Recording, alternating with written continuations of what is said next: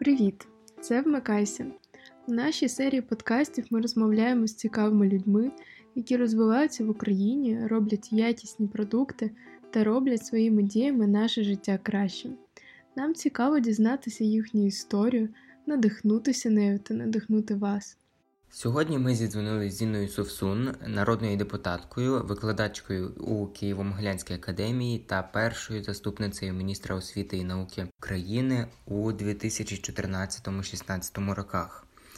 У цьому подкасті ви дізнаєтесь, що підштовхнуло Інну займатися політикою, з якими труднощами вона стикається у своїй роботі та як навчання за кордоном допомагає їй зараз.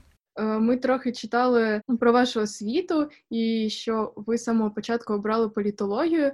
Чи є взагалі якась історія, чому саме політологія і як до цього, наприклад, відносились батьки? Я думаю, що тут є трошки довша передісторія, яку варто сказати, яка частково, мабуть, пояснить мій прихід в цю спеціальність. Штука в тому, що я виросла в Харкові. Яке, як ми всі знаємо, це переважно російськомовне місто. Це місто з своєю специфікою. Для мене ця специфіка була особливо помітною, тому що я виростала в україномовній сім'ї. Моя родина з Тернопільської області, мама і тато народилися, виросла в Тернопільській області і переїхала жити, тому що мама вступила в університет туди, тато повернувся з Афганістану і зрозумів, що він хоче не учитися, а женитися. Таким чином вони оселилися в Харкові, і я в кінцевому рахунку народилася, виросла в Харкові, але в сім'ї, яка говорить українською мовою. І це було дуже непросто, я вам скажу, тому що починаючи з дитячого садка, я постійно спостерігала, що той факт, якою мовою я говорю, впливає на те, як люди мене сприймають. У мене є таких дві історії з дитячого садочка. Одна з них особливо болісна була. Це була історія про корону. Історія така. Як ви всі знаєте, в садочках завжди перед всякими новорічними святами, перед всіма цими ялинками і так далі, завжди всі готують якусь виставу, і завжди, от всі дівчатка, вони сніжинки, а є одна дівчинка, яка снігурочка. От, дівчата, які зараз слухають, зрозуміють мій біль. Так? І всі завжди хочуть бути снігурочкою, але снігурочка зазвичай призначають там улюбленицю виховательки, або дівчинку з найбагатшої сім'ї, або ще щось. Я щиро сподіваюся, що ці правила помінялись. Але в кінці 80-х, коли я ходила в садочок, ще з Радянського Союзу, це було саме так.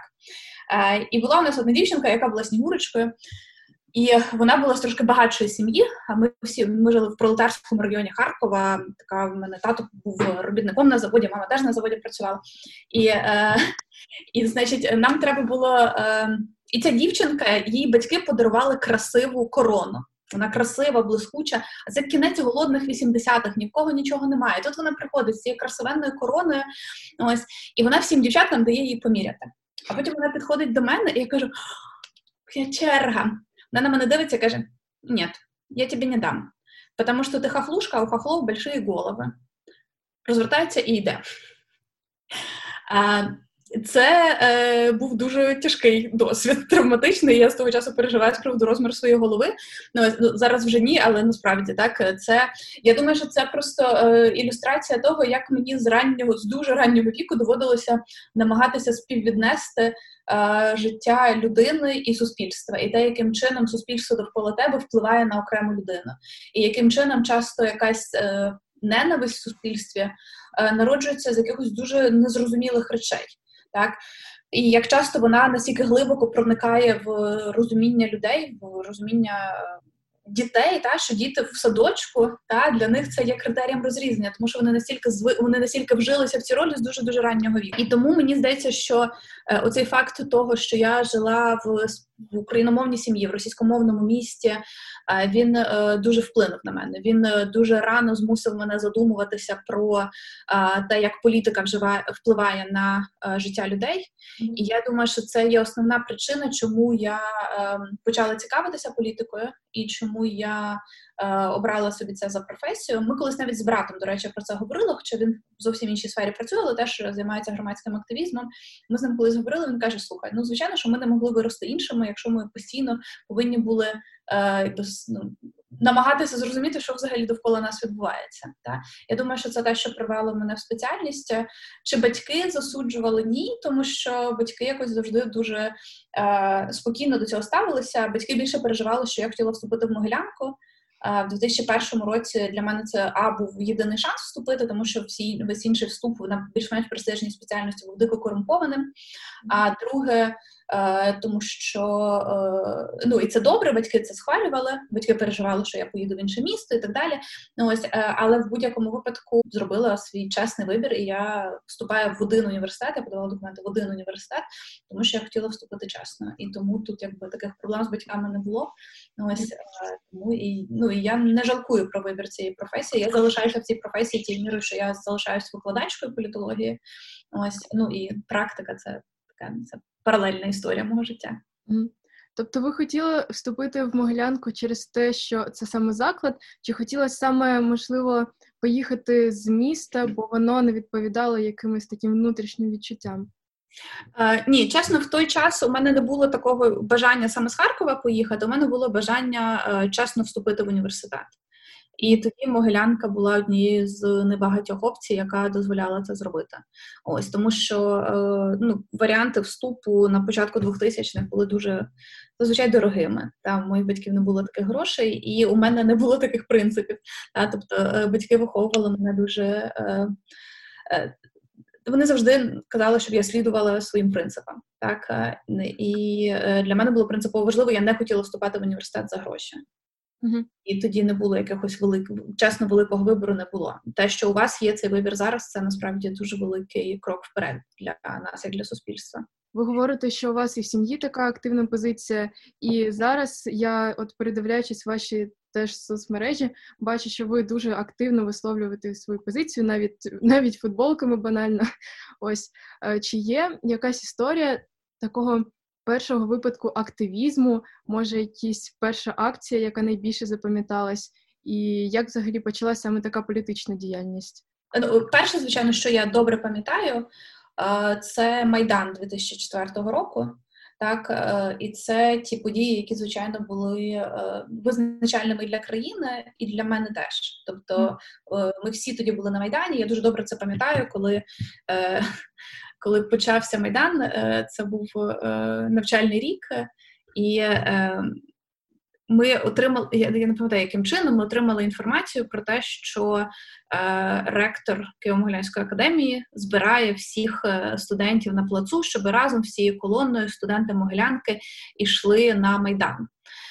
А проблема в тому, що на плац тоді майже ніхто не прийшов зі студентів Могилянки, бо майже всі студенти Могилянки в той час вже були на Майдані. І їм не треба було йти колоною чи ще щось таке, тому що вони вже всі були там.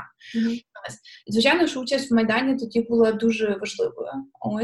І це те, що, мабуть, було таким першим випадком, коли я побачила, що це має сенс, коли люди виходять на вулицю і висловлюють свою позицію. Але, звичайно, що тоді я була більше в ролі учасниці. Так? І я робила те, що могла, те, що я... На той час, не знаю, у мене був соціальний, культурний капітал робити, але це не була суперактивна залученість, а радше як учасниця. А от що для мене стало таким не поштовхом, а, мабуть, першим етапом, коли я залучилася в це вже, власне, як організаторка, після Могилянки я поїхала вчитися за кордон, я поїхала здобувати магістратуру в Швецію. Я повернулася, і я дуже недовго, пару місяців працювала в якихось урядових структурах, на якихось нижчих посадах. І дуже швидко, буквально за перший місяць, я зрозуміла, що це не те, що мені подобається. Це не те, що я хочу робити, тому що зазвичай, коли ти працюєш на нижчих посадах, там, в уряді, наприклад, таких дрібних, я тільки закінчила університет, я не могла ні на що особливо претендувати, звичайно, але я розуміла, що це нудно, нецікаво і не міняє суспільство. А я приїхала вся натхненна з Швеції, я думала, що ось я зараз приїду, у мене нові знання, нові ідеї, ще щось, я зараз буду змінювати суспільство. А тут ти приходиш і перекладаєш папірці. І мені це було не дуже цікаво, хоча треба було заробляти гроші, я справно ходила на роботу, виконувала свою роботу, але разом з тим я випадково десь в інтернеті, тоді ще в живому журналі, прочитала, що якісь люди організовуються для того, щоб зупинити незаконну забудову на Пейзажці в Києві. Мені це стало цікаво, я прочитала, що вони збираються там в одному кафе в Києві ввечері, хто хоче, приходьте. І я прийшла. І це, насправді, мабуть, була подія, яка змінила все моє подальше життя, тому що я прийшла, я ніколи до цього не займалася активізмом як таким. Так? Тобто, я брала участь в Майдані, але, знову ж таки, мільйони людей брали участь, так, приходили на вулицю. Це не означає, що ти готова потім сама постійно залучатися в це. Але я прийшла на цю зустріч, почала залучатися в дискусії, я була дуже сором'язлива, мені було дуже незручно, мені здавалося, що всі один одного знають, а я зовсім чужа людина, там, пару місяців, як приїхала до України назад і так далі. Але я почала включатися, почала пропонувати, що я можу зробити. Давайте я напишу прес-реліз, давайте я ще щось зроблю, давайте ще щось.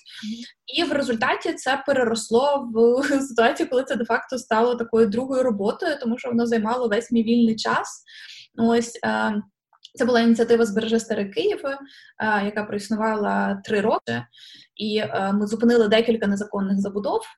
Ну і я, зрештою, от з такої людини, яка просто прийшла на зустріч, перетворила, стала однією з співкоординаторок. І це був страшенно такий надихаючий досвід, який для мене досі залишається таким нормативним ідеалом, коли я розумію, що коли людям щось болить, і коли ти щиро до них приходиш і хочеш допомогти, то навіть люди з дуже різними поглядами, з дуже різними ідеями і так далі, вони здатні об'єднуватися і діяти спільно. І мені здається, що це те, чого у нас зараз дуже часто не вистачає в суспільстві, та що ми очікуємо, що наші проблеми вирішить президент, не знаю, генсекретар Організації Об'єднаних Націй, мер, хто завгодно ще, так? І люди очікують, що їм не треба буде самим для цього залучатися.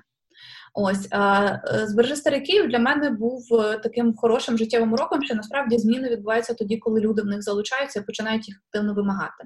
Та що недостатньо раз на 4-5 років прийти на вибори, зробити свій вибір і очікувати, що все зміниться. Це не так. Ось, але от це для мене стало, мабуть, таким першим прикладом. Ну, і я була дуже активно залучена. Це я жила там, у мене в телефоні були дуже смішні номери телефонів, ну, тому що антизабудовний рух – це специфічний вид активізму, бо одні з речей, окрім акцій протесту, які ми робили, там, театралізованих дій, ще чогось, та інколи ми ламали паркани на незаконних будівництвах. Ось, тому якийсь час у мене в телефоні були дивні номери, наприклад, там, Саша Бетон, або там, Сережа Бензопіла. Ось, чи ще щось таке, так? Ось, і я вже потім, кілька років по тому, якось пролистувала телефон, от такого знайшла ці номери, і мені самі так смішно було, але це от те, що робили, так? Ми знаходили людей, які можуть допомогти повалити паркан і так далі. Зрештою, їх почали ставити дуже міцні, їх стало важче валити. Ось, але в будь-якому випадку це такий важливий для мене був етап такої низової ініціативи, низової самоорганізації. Потім я перейшла більше в тему освіти. Ось, і я почала викладати в Могилянці. І ми влаштовували акції протесту і всередині Могилянки проти тодішнього ректора Квіта, ось, і проти табачника. Ось, ну, що зрештою все це вкупі привело мене на посаду першої заступниці міністра освіти і науки. Ось, але, направду, цього би всього не було без таких вуличного активізму. Мені здається, що це важливий етап, який не всі наші політики проходять, але мені здається, що він для мене був дуже важливим. А скажіть, а от коли ви почали якось показувати свою активну позицію, як на то реагували ваші близькі, знайомі, друзі, сусіди там? Можливо, хтось не розумів, чому це робите ви, а вони вважають, що це має робити мер, грубо кажучи.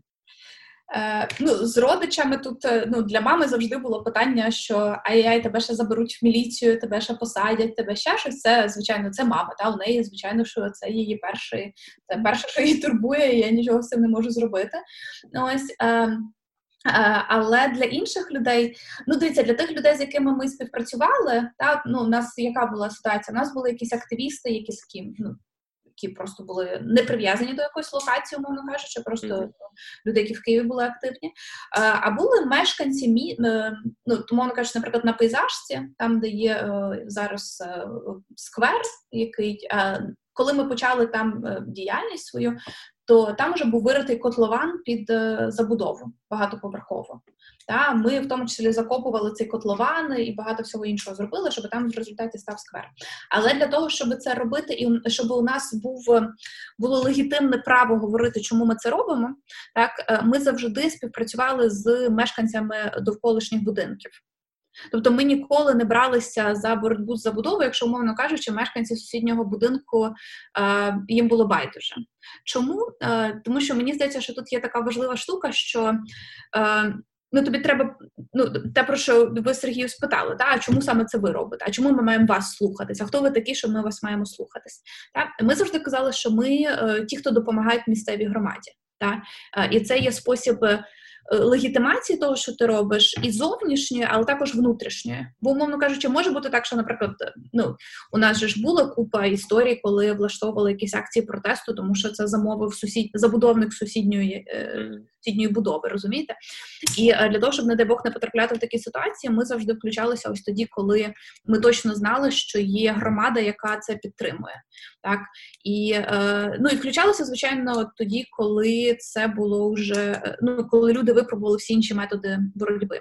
Хоча ми зазвичай робили паралельно, були деякі юристи, з якими ми працювали, і ми завжди паралельно і подавали до суду на забудову, і влаштовували такий публічний тиск для того, щоб ті чи інші забудови скасовувалися. У нас не всі випадки були успішними, ось, але досить багато випадків все-таки приводили до результату. І, до речі, що цікаво, минулого літа під час передвиборчої кампанії у нас була одна з акцій під Верховною Радою, і до мене підійшла одна жінка і каже: Інна, ви, мабуть, мене не пам'ятаєте, але я вам хочу сказати, що я вам дякую за те, що ви зробили.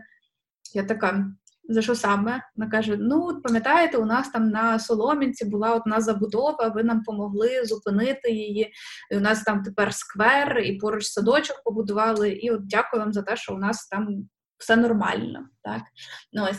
Тобто тут, мені здається, що важливим елементом легітимації, чому ми це робимо, тому що ми допомагаємо місцевій громаді. Так, і це тяжко, це дуже тяжко, тому що з людьми працювати, у всіх є, ну, там, у всіх обмежений час, у всіх свої ідеї і так далі, так далі. Але мені здається, що це дуже важливо, щоб не було так, що ти говориш сама від себе. Так? Коли ти займаєшся, чітко розуміти, хто є твоє, це ж англійською мовою називається constituency, кого ти представляєш. Так?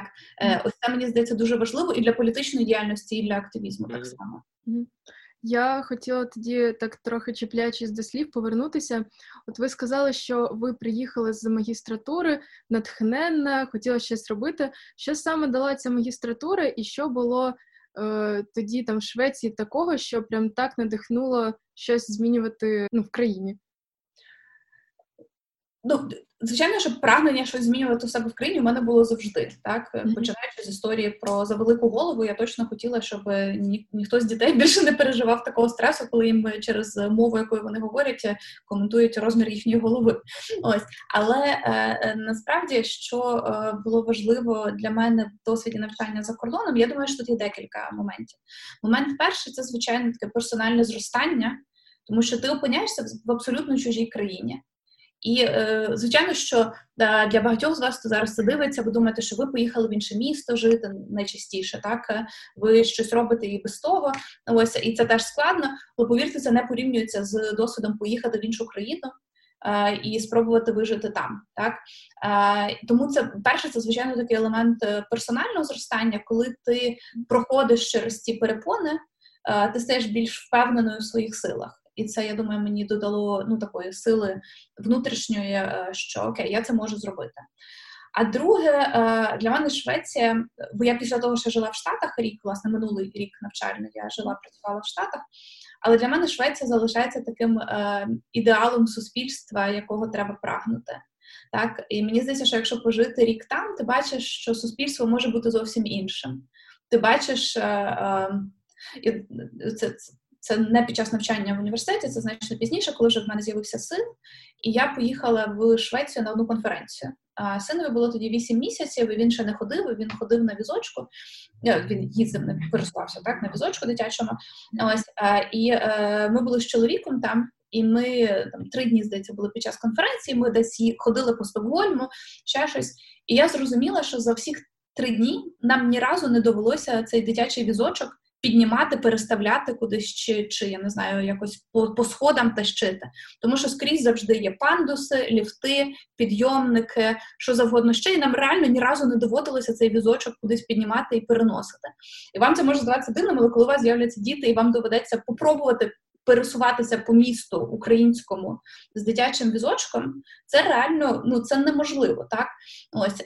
Але це один з таких невеличких прикладів, який демонструє, що насправді суспільство може бути значно більш дружнім до громадян, які є його складовими, так? Починаючи там від питання гендерної рівності, коли до тебе не ставляться упереджено через те, що ти дівчинка, закінчуючи якоюсь взаємною повагою і турботою про громадянина на кожному етапі. Це те, що я в Швеції побачила, що суспільство може бути значно краще організованим, так, і від цього можуть вигравати абсолютно всі. І мені здається, що ось це те, що я побачила на практиці, краще суспільство, в тому числі, ну, я думаю, що тут пов'язано, до речі, те, що я після повернення почала займатися цими міськими рухами, mm-hmm. Тому що, звичайно, що шведські міста є в рази краще організованими. І мені було так, знаєте, як же ж так, подивіться, шведські міста такі красиві, охайні, та дружні до людей. Ось. А тут ми бачимо, коли в Києві це зовсім інакше відбувається, коли просто тягнуть вверх висотки і при цьому там ніякого громадського транспорту, ні нічого. Це насправді дуже, це discourages, та, дуже знеохочує. Ну, словом, це дуже сумно, і тоді тобі хочеться чорт. Ну, я ж знаю, що може бути інакше, давайте попробуємо щось зробити. Як ви шукали можливості собі під час навчання там, під час навчання на бакалавраті, або як ви шукали можливості для навчання на магістратурі за кордоном? І чому саме ви вибрали навчатись на магістратурі за кордоном? Чому за кордоном? Тому що, ну, я думаю, з кількох причин.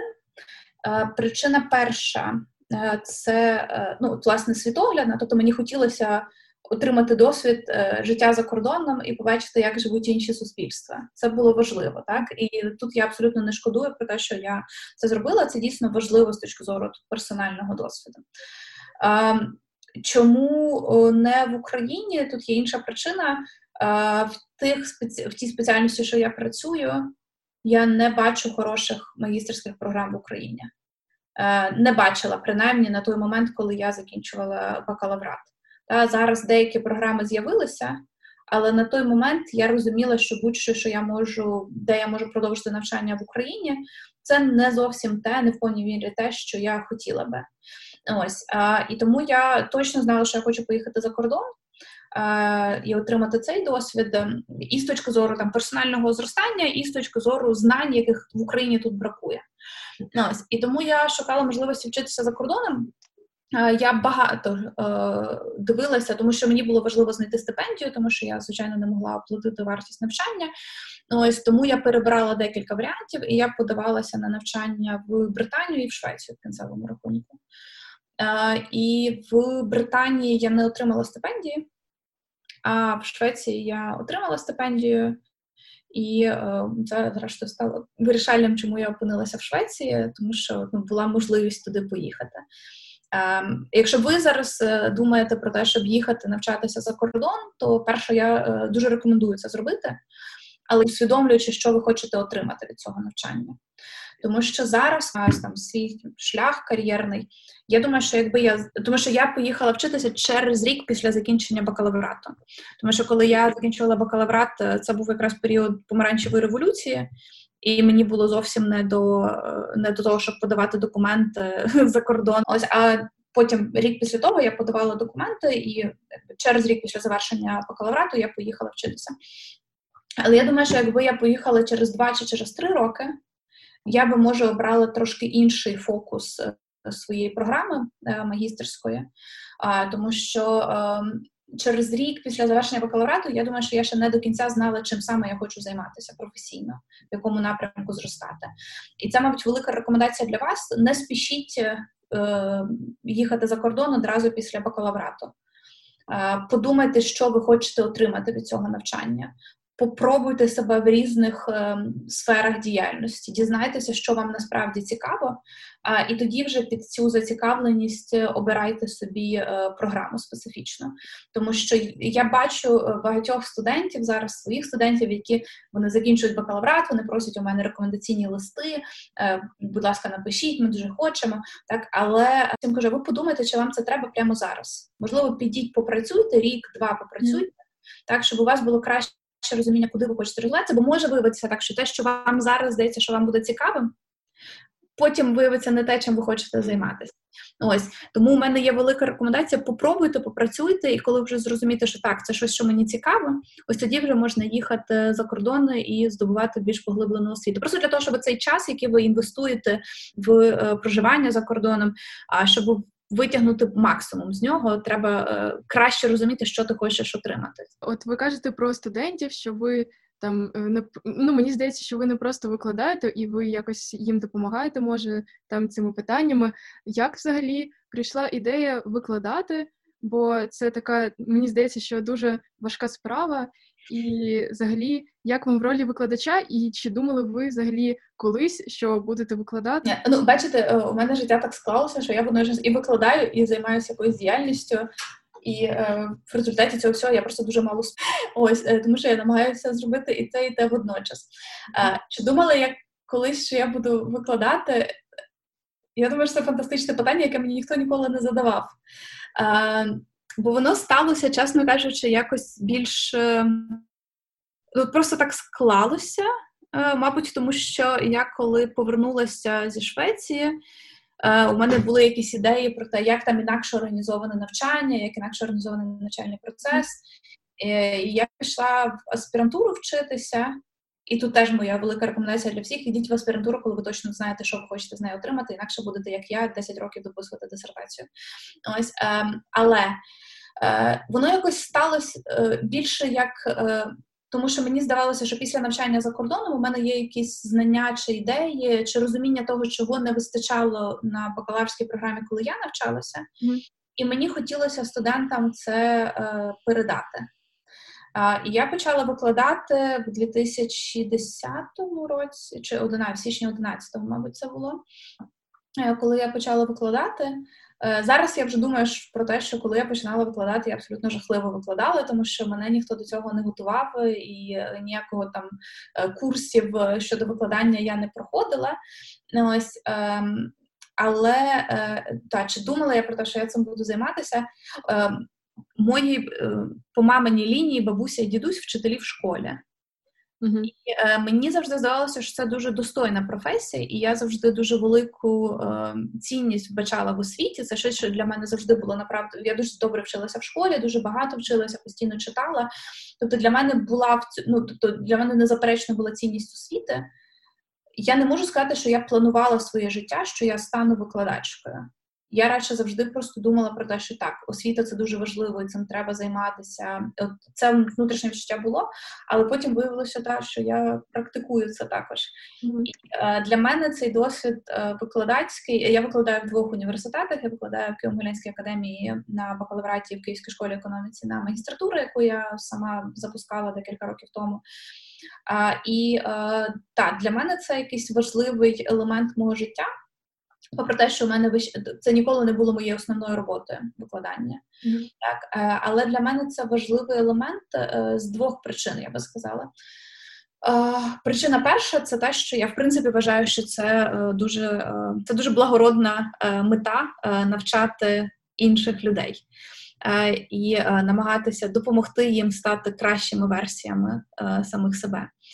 І що я розумію, мій педагогічний підхід, він полягає більше в тому, щоб постійно задавати людям питання, щоб вони намагалися знайти на них відповіді. Mm-hmm. Мені здається, що ця частина, це те, що в мене виходить непогано, тому що я змушую студентів постійно подумати, а чому я так раніше думала, а звідки в мене ця ідея, так? І мені здається, що це дуже важливо, тому що у нас в цьому сучасному суспільстві таких дуже спрощених постійних інтерпретацій, коли ми всі відсилаємося до якогось начебто самоочевидних речей, ось ця здатність задавати питання, вона є дуже важливою. Це для мене, тобто я вбачаю в цьому велику цінність, і мені подобається бути частиною цього процесу. З іншого боку, що стосується мене самої, не того, що я можу студентам дати, так, а от що мені самі викладання дає, це, звичайно, що той факт, що викладаючи, я постійно вимушена тримати себе в певному інтелектуальному тонусі. Тобто я не просто відучилася в університеті, так, і зараз там періодично можу почитати якісь книжки. Mm-hmm. Я вимушена читати якісь книжки, тому що якщо я не буду читати якісь книжки, я не зможу робити цю роботу. Так? І це буває дуже тяжко. Це буває так, що ти у перші ночі сидиш, робиш якийсь конспект для лекції, думаєш, нащо воно мені все забирає, я хочу спати і так далі. Але потім я розумію, що насправді це є важливий елемент мого власного такого підтримання певного інтелектуального рівня. Mm-hmm. Так, і можливо, я би не могла цього робити, не витягала б це на рівні самодисципліни, а от той факт, що я вимушена працювати зі студентами, і я маю для них підготувати кращі заняття, кращі пари, щось цікаве дати почитати, нове і так далі, і так далі, воно мене стимулює до того, щоб самі постійно щось читати і щось нове вчити.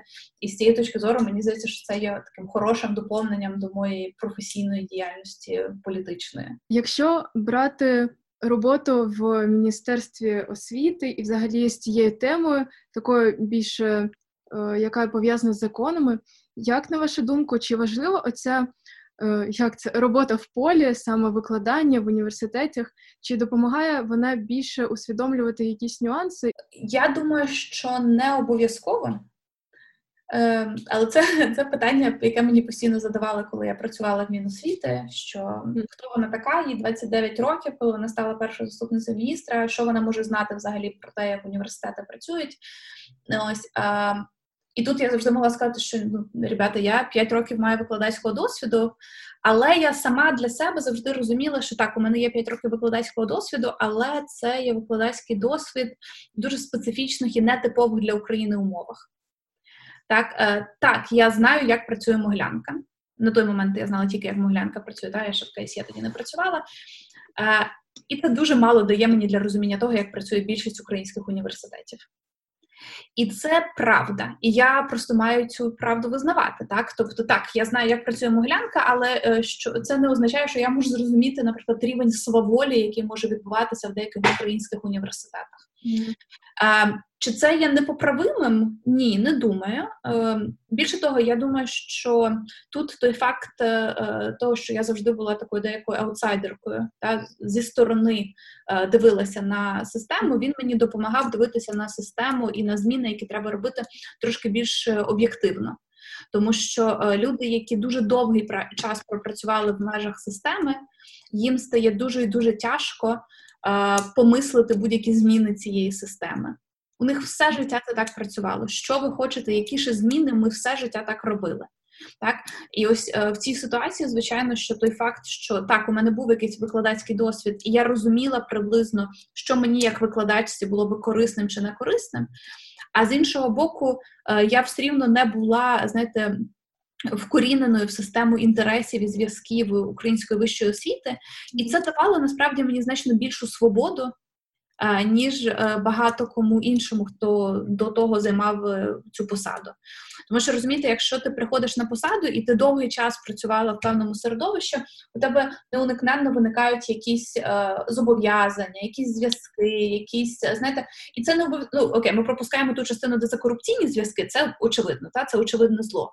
Але інколи це зв'язки просто на рівні, наприклад, одна з речей, які я робила в міністерстві, це запровадження нових вимог до університетських викладачів. Для того, щоб отримати вчене звання доцента-професора, треба мати одну публікацію в міжнародному журналі і знати англійську мову.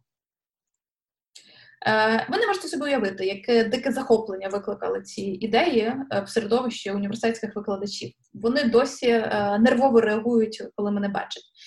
Але якби я працювала в цьому середовищі до цього, у мене за визначенням були б якісь друзі в цьому середовищі, якісь знайомі, які б казали: Інна, ну як же ж так? Ну ти ж розумієш, так, розумієш?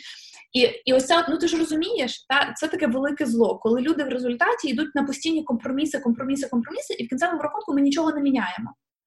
Тому що якщо попробувати врахувати позиції абсолютно всіх, то ми втримаємо цей статус-кво, який у нас є, який нас всіх не влаштовує, але ми дуже часто боїмося його хоч якось порушити. Ось, і мені здається, що мій статус, теж, попри те, що я мала викладацький досвід, так, але я не претендую на те, що він був репрезентативним для всієї системи вищої освіти України. Я розумію, що більшість викладачів, які мали викладацький досвід, їхній досвід відрізнявся від мого. Але мені здається, що це мені давало свободу робити ті речі, які багато хто не наважувався би робити. Але чи потрібно для того, щоб працювати в Міносвіті, обов'язково мати викладацький досвід? Ні. Тому що тобі треба розуміти систему, але працювати всередині системи – це не єдиний спосіб зрозуміти систему. Так? Ти можеш займатися аналізом політики, ти можеш проводити дослідження в цій сфері і так далі. Тобі є багато інших способів дізнатися, що там всередині відбувається, окрім як безпосередньо працюючи. Але важливо, звичайно, що голоси тих, хто безпосередньо працює, якоюсь мірою чути, так, для того, щоб на них реагувати. Ось, чи обов'язково їх сприймати на 100%, та? От всі, там, 80% українських викладачів проти того, щоб їх зобов'язували знати англійську мову. Так, це погано. Це значить, що щось, що я роблю, воно суперечить волі більшості українських викладачів. Але треба пам'ятати, що твоїм середовищем, на запит якого ти відповідаєш, є не тільки українські викладачі.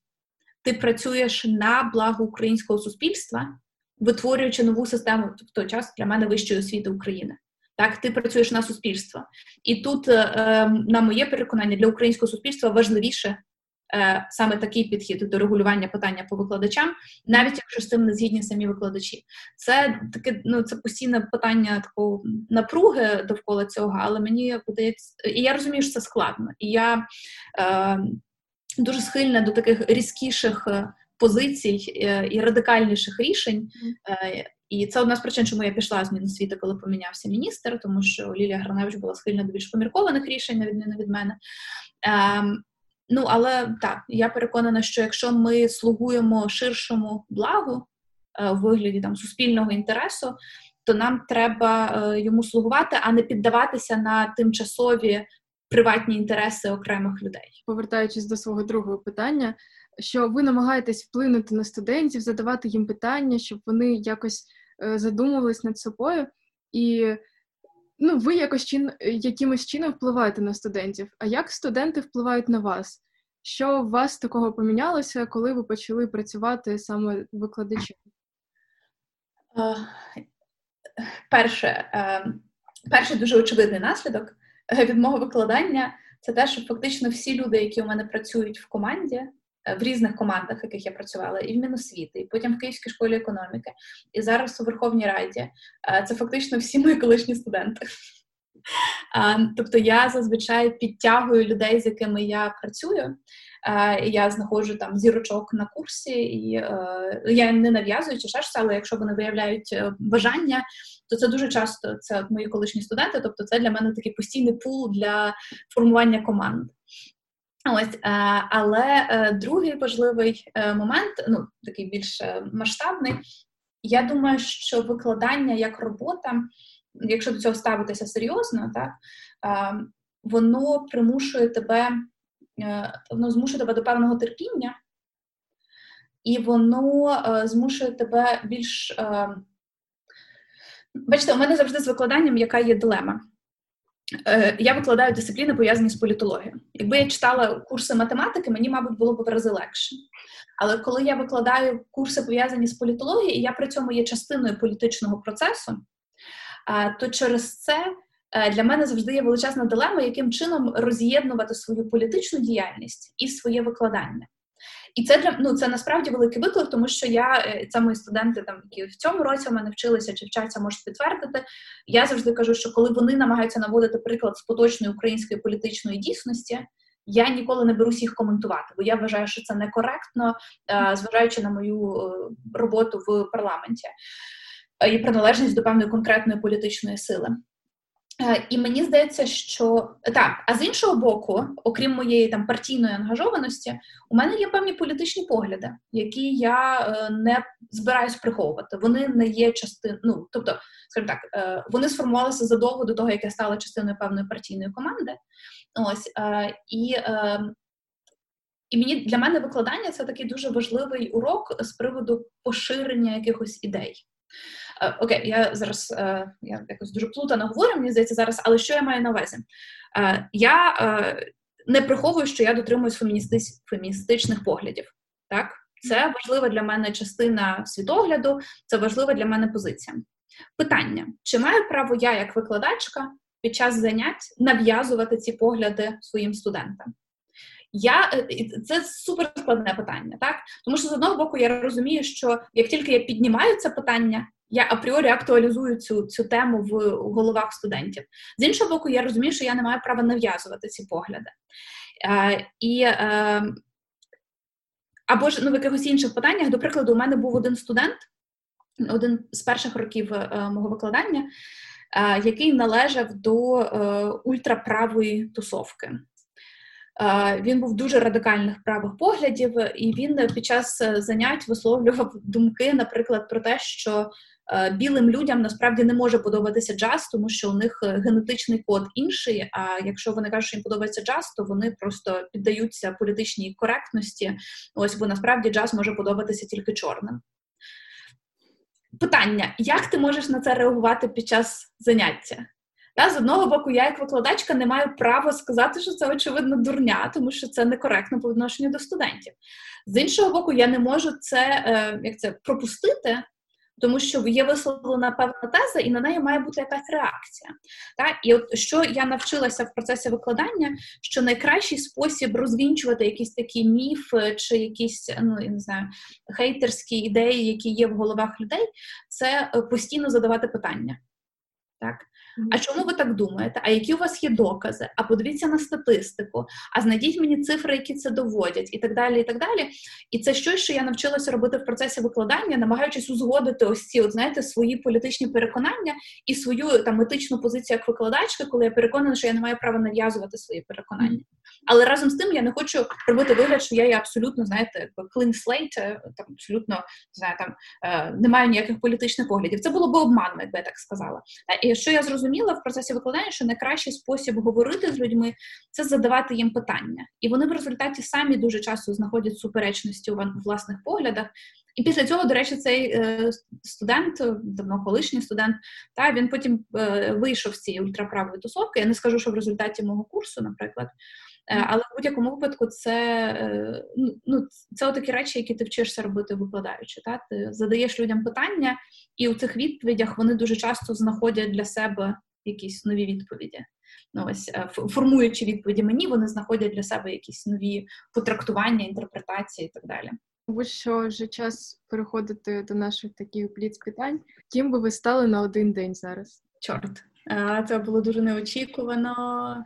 Наскільки банальним, от якби була можливість, я знаю, насправді у мене є одна професія, якій я дуже жалію, що я не маю змоги нею займатися і не маю здібностей до неї ніяких, але які я вважаю є найкрутішою професією, це професія архітектора і містопланувальника.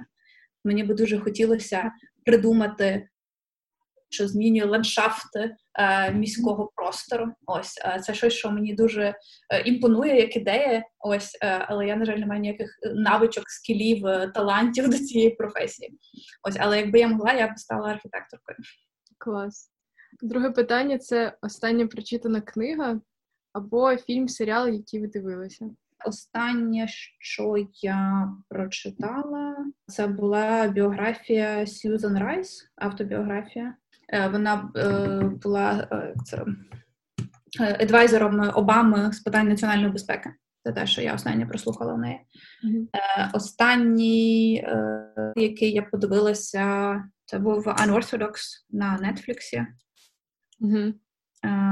Останній фільм, який я подивилася, це було позавчора. Це був фільм Charlie Wilson's War. Війна Чарлі Вільсона про американського сенатора, який займався тим, що допомагав озброювати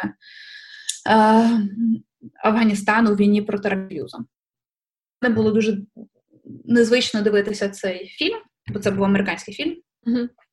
І там розказали про те, як вони активно боролися. І не маючи жодних сантиментів до Радянського Союзу, у мене було дуже дивні відчуття, тому що мій тато служив в Афгані. І я розуміла, що це фільм про людей, які озброювали людей, які стріляли в мого тата. При тому, що я розумію, що це був Радянський Союз, і мій тато там був недобровільно і все інше. Дуже дивне відчуття, чесно кажучи, було, але фільм дуже цікавий, достойний, з Томом Генксом, тому якщо хочете, можете подивитися. Окей. І третє, це я попрошу дати вас 3 завдання учасникам нашого проєкту, які вони можуть зробити вже сьогодні, завтра, післязавтра, і поставити галочку, сказати, що так, я сьогодні щось зробив, і воно мені принесло користь. Угу. Окей. Я багато думала про це, але я б запропонувала 3 таких речі. Перше, це не пов'язано з навчанням чи ще з чимось, але це пов'язано з... це щось, що для мене стало таким зору розвитку характеру, це character building, теж англійською називається. Це спорт. І що я вас хочу попросити зробити, це... я хочу одразу сказати, що мої завдання, вони матимуть... я не знаю, чи я маю право це робити. Впродовж 3 днів щоденно з спортом. І в один з цих днів пробігти мінімум 1 кілометр. Mm-hmm. Ось. І чому я... да, я буду просити кожне завдання виконувати впродовж 3 днів, тому що, мені здається, це моя така життєва філософія, що зміни відбуваються не тоді, коли ти робиш щось, знаєте, героїчне, там, в останню ніч дописуєш курсову, так? Зміни відбуваються тоді, коли ти щось робиш постійно, і коли це щось стає твоєю частиною звички. Тому... 3 завдання, які я буду давати, вони, власне, будуть, їх треба кожне виконувати по 3 дні. Друге завдання, і тут Інна викладачка, я вас попрошу, я могла би попросити вас прочитати книжку, але я думаю, що це вас вже просили, і я думаю, що ви і так самі читаєте книжку. Тому я вас попрошу інше зробити. Впродовж 3 днів щоденно по 20 хвилин виділяти часу на те, щоб виписати основні ідеї з останньої книжки, яка вас зацікавила. Mm-hmm. І суть цього завдання в чому? Що дуже часто люди читають книжки і знають, прочитали. І мені здається, дуже важливо навчитися для себе виокремлювати, що я винесла з цієї книжки. Третє завдання пов'язане з іншим аспектом моєї діяльності. Я попрошу вас щодня читати біографію якоїсь жінки, яка має видатні досягнення в науці. Це, знову ж таки, щодня по 3 дні ви дізнаєтеся про 3 жінок-науковиця. І мені здається, що це теж важливо, тому що ми недооцінюємо роль жінок в багатьох сферах. Клас. Дякую вам велике. Мені здається, що в нас вийшла дуже така змістовна розмова. Дякую, що послухали цей подкаст. В описі, як завжди, шукайте посилання на Instagram та на Інну. Па-па.